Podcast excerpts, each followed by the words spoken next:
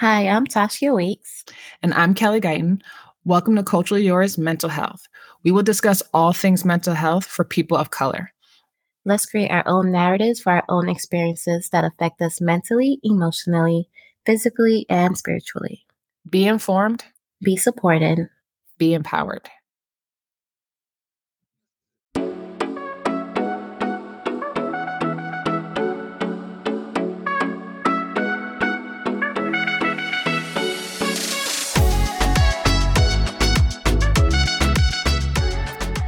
Hello, hello. Welcome to episode four. And today, um, talking about how to recognize mental health disorders um, with the four Ds. So, in previous episodes, we focused on the history of mental health and how its development plays a role in culture for people of color. Today, we wanted to talk about how to recognize when mental health support is needed. So, this can be for yourself or someone that you care for. Um, and so to help help make it memorable to to know um, when support is needed, you know, we've we organize it as the four Ds: distress, dysfunction, deviance, and danger. Mm-hmm. And I think it's important to know because a lot of times when we are going through our everyday lives, um, it just becomes normal. You know, the challenges, mm-hmm. the struggles that we're going through, it becomes so normal that we are missing those connections, missing those signs that, hmm, maybe I might need a little extra mental health support in this period of my life. Right. And so typically, you know, one of the first things that can come up is distress. So oftentimes, you know, we get the, well, what do you mean by distress kind of question. Uh, distress is that psychological distress, you know, a set of painful mental and, and physical symptoms that are connected with normal fluctuations of your mood. Um, that's usually how it shows in most people. In other cases, um, the psychological distress can be um, an indication that that it's the beginning of a major depressive disorder or anxiety or schizophrenia or a, um, a somatization uh, disorder or a variety of clinical conditions. So I want to be clear, even though you may be feeling distressed, it doesn't mean that you say, oh, I got anxiety or oh, it must be schizophrenia. You know that you're distressed, that there is there's something happening and that you can seek that mental health support to figure out what exactly that may be. Um, but you know, it's thought that to be um, what's assessed by um, you know, it can be self-report measures of depression, anxiety, which you know, you guys, you know, people do have access to. Right. right? Mm-hmm. And then the second D would be dysfunction. Um, it is any impairment, disturbance, or deficiency in behavior or how you operate in your everyday life. Mm-hmm. This can be um, dysfunctional family, a family in which relationship or communication are impaired, and members are unable to attain some type of closeness um, and self-expression. Like it's very hard for you to express yourself, you know, within your family. Maybe you feel like you don't have a voice um, within this personal this dysfunctional family system. Um, members of a dysfunctional family often develop systematic behaviors, and often one individual in the family presents as the what we would call the identified patient. Right. You know, and this and, and there's just two things that you were saying there, Tasha. I really wanted to make sure that you know gets spoken on. One is that the distressing can affect other areas of your life too. Okay. Mm-hmm. That's another way that you can find out. It's not just one area because it does end up connecting. The other thought I was thinking when you were saying this is thinking about how the relationships that you you may have um, with someone else and how long that relationship lasts and how that can carry over how you may start to kind of pick up on those things you know what i mean right right there are uh, times when um when i i have a patient and they have you know, like a dysfunctional family system. And even though they're seeing me for depression, anxiety, PTSD, because they have a dysfunctional family, they still seem like the most healthiest person within that dysfunctional family system. Mm-hmm. Mm-hmm. And can and they and they just may be. That doesn't mean that they are getting through unscathed, though. Right. Right. Because it, you know, it makes it anxiety there in a certain norm normality that gets developed right. It makes it def- difficult for them to make the positive improvements in their lives, um, Mhm. to modify some of their own behaviors because they're still within this dysfunctional family system. Right. You know, and, and and that makes me think about how even though an individual can recognize that their family system or you know workplace or what uh, whatever type of environment they're in is is not um, healthy or functioning properly when they start to go to a different space let's say a different job or and you know you, you start dating and you're in a different family environment or you're in your own home your own space start to notice some of the normalities that get developed that suddenly doesn't feel quite right. You know you may find yourself feeling more anxious because it's not as um, intense or um, active. I want to put i'll put it that way. It's not as active as you know an individual may be used to okay one of the examples i love to give is kind of like when you're coming out of a club and you're used to all that noise and you know what's loud and then you come out and it's the silence is just deafening to the point like, Mhm. Yeah. you know and then having to sit with that and understand what that is and, and let that become your new norm so we just want to be really clear what what these things can look like hmm And the um the third D is deviance. mm-hmm.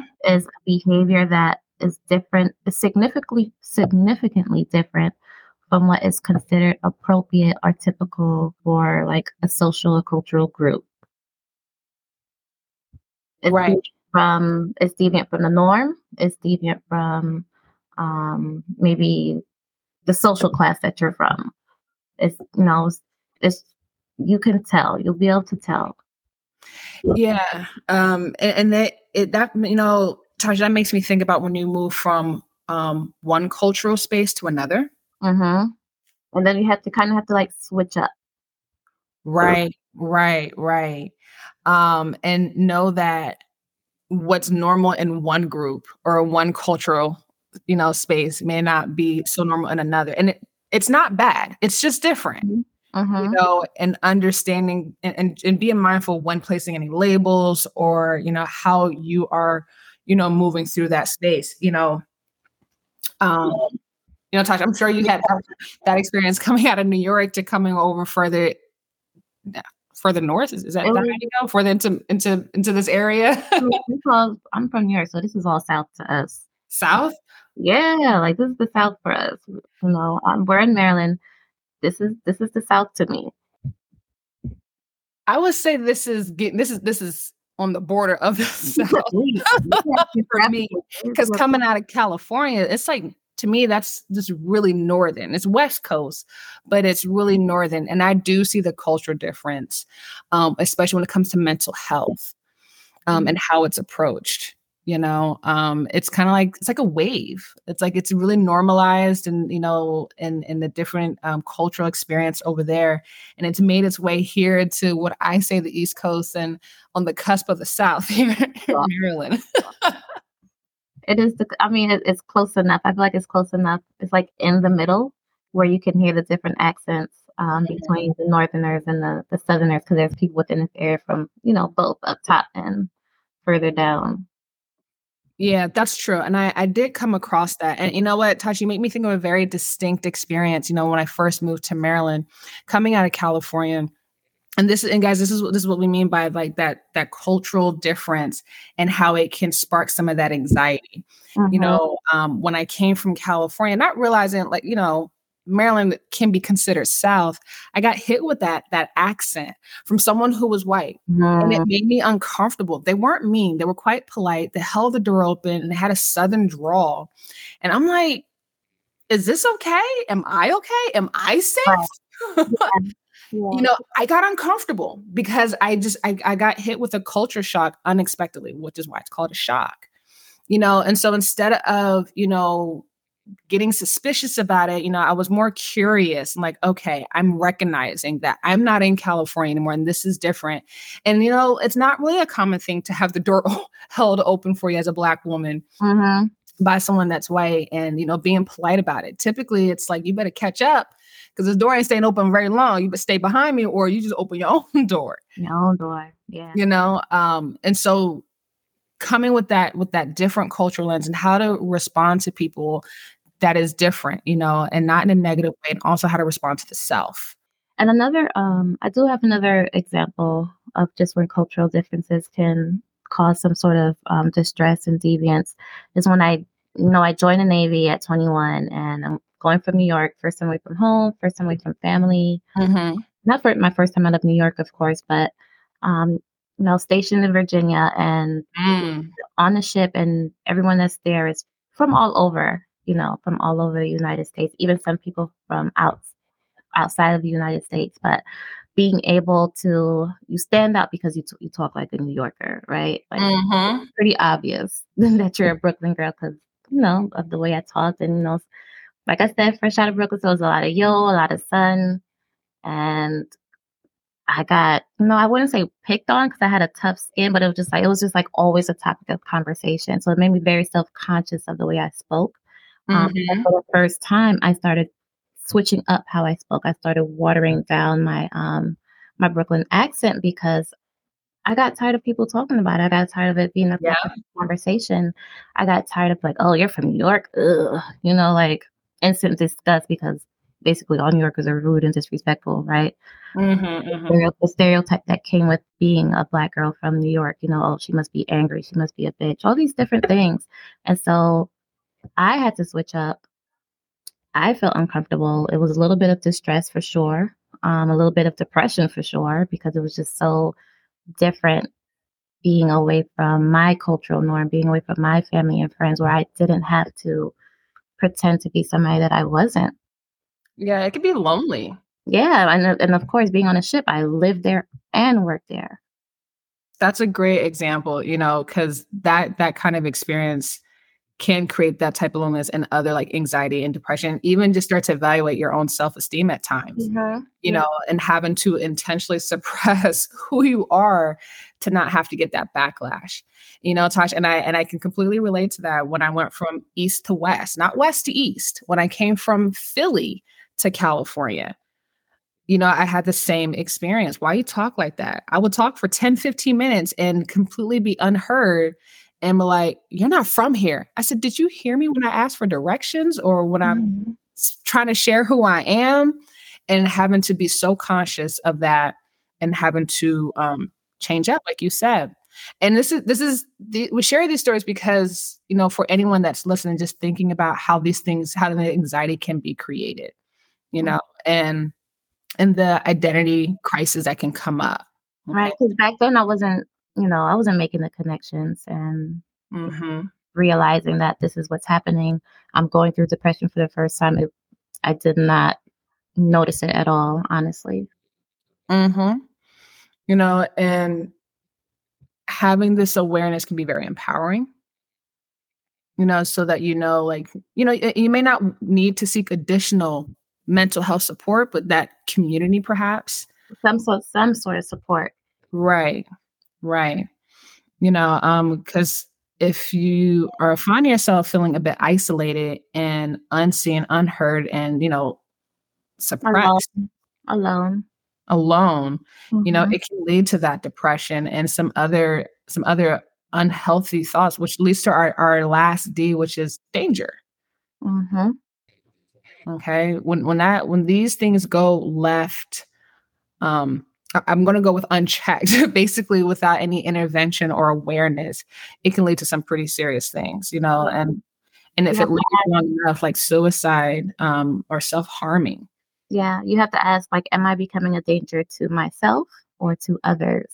Am I drinking more alcohol than I normally would? Am I smoking more weed than I normally would? Am, I being more promiscuous than I normally would to try to feel something or get this connection? Again, misplaced right? Because self harm doesn't always mean I'm cutting myself.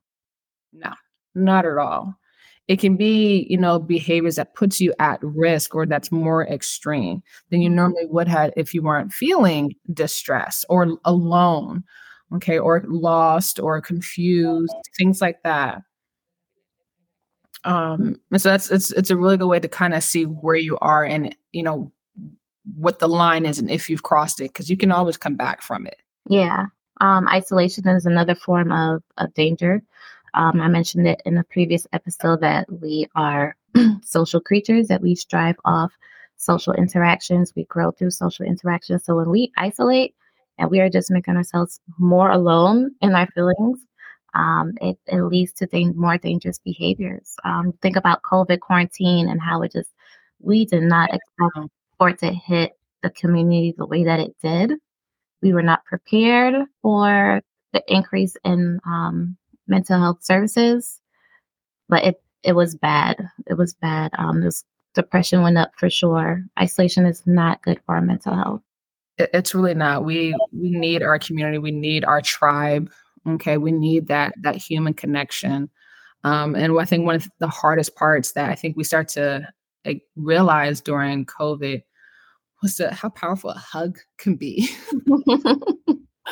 you know, for the huggers out there, y'all been known, but for those who just kind of took it for granted, it was like, man, what I would give for a hug or just a close contact to feel that deep connection, yeah. that genuine connection. I mean, we we do have our extrovert who who pretty much was just like, "This is amazing. Can we do it again?" Um, right, right. But but as a whole, you know, isolation, no, it's it's not good for your mental health. It's not highly recommended.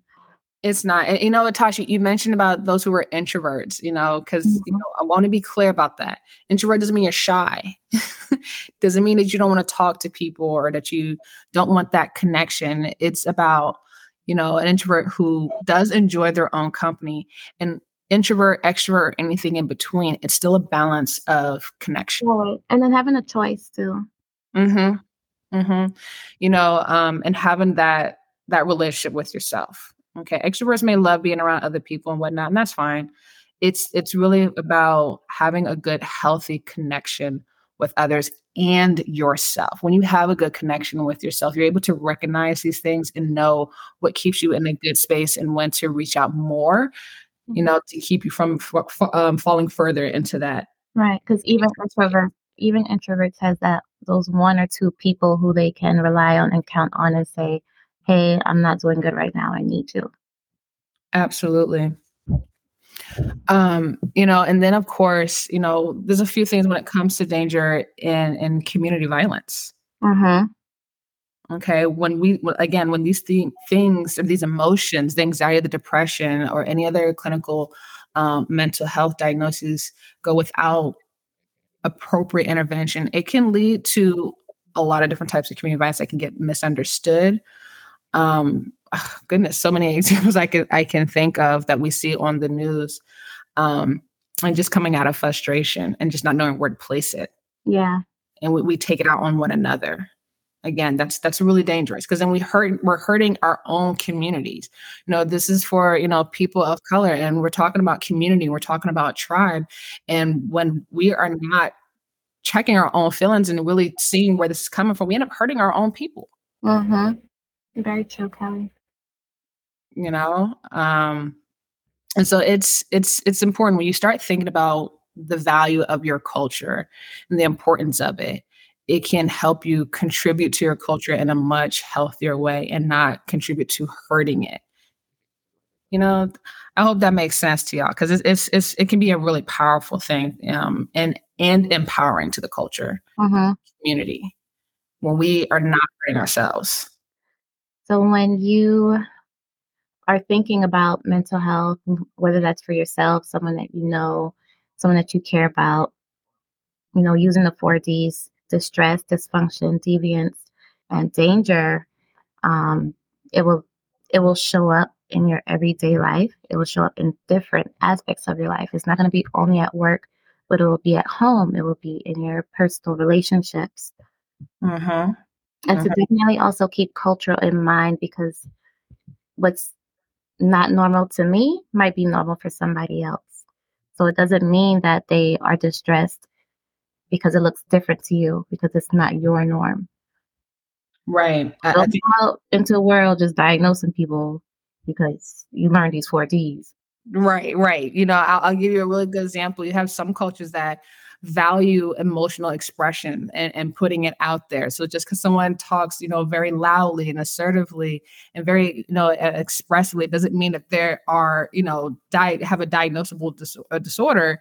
it, it just means they're very expressive. Think about it through the cultural lens. Mm-hmm. Okay, or someone who is more meek and um and and quiet it doesn't mean that they're internalizing everything and they're borderline suicidal again look at it through the cultural lens um, and see if that may be something that's valuable or part of just who they are and they may have healthy connections so just you know you, make a good point there tosh just again mm-hmm. that cultural lens is important so i hope this i hope this helps you all um, make those connections when it comes to your mental health um, and that's all I got for today. Yes, yes. We'll we'll follow up on some of these points as throughout the other episodes too. All right. So until next episode, be informed, be supported, and be empowered.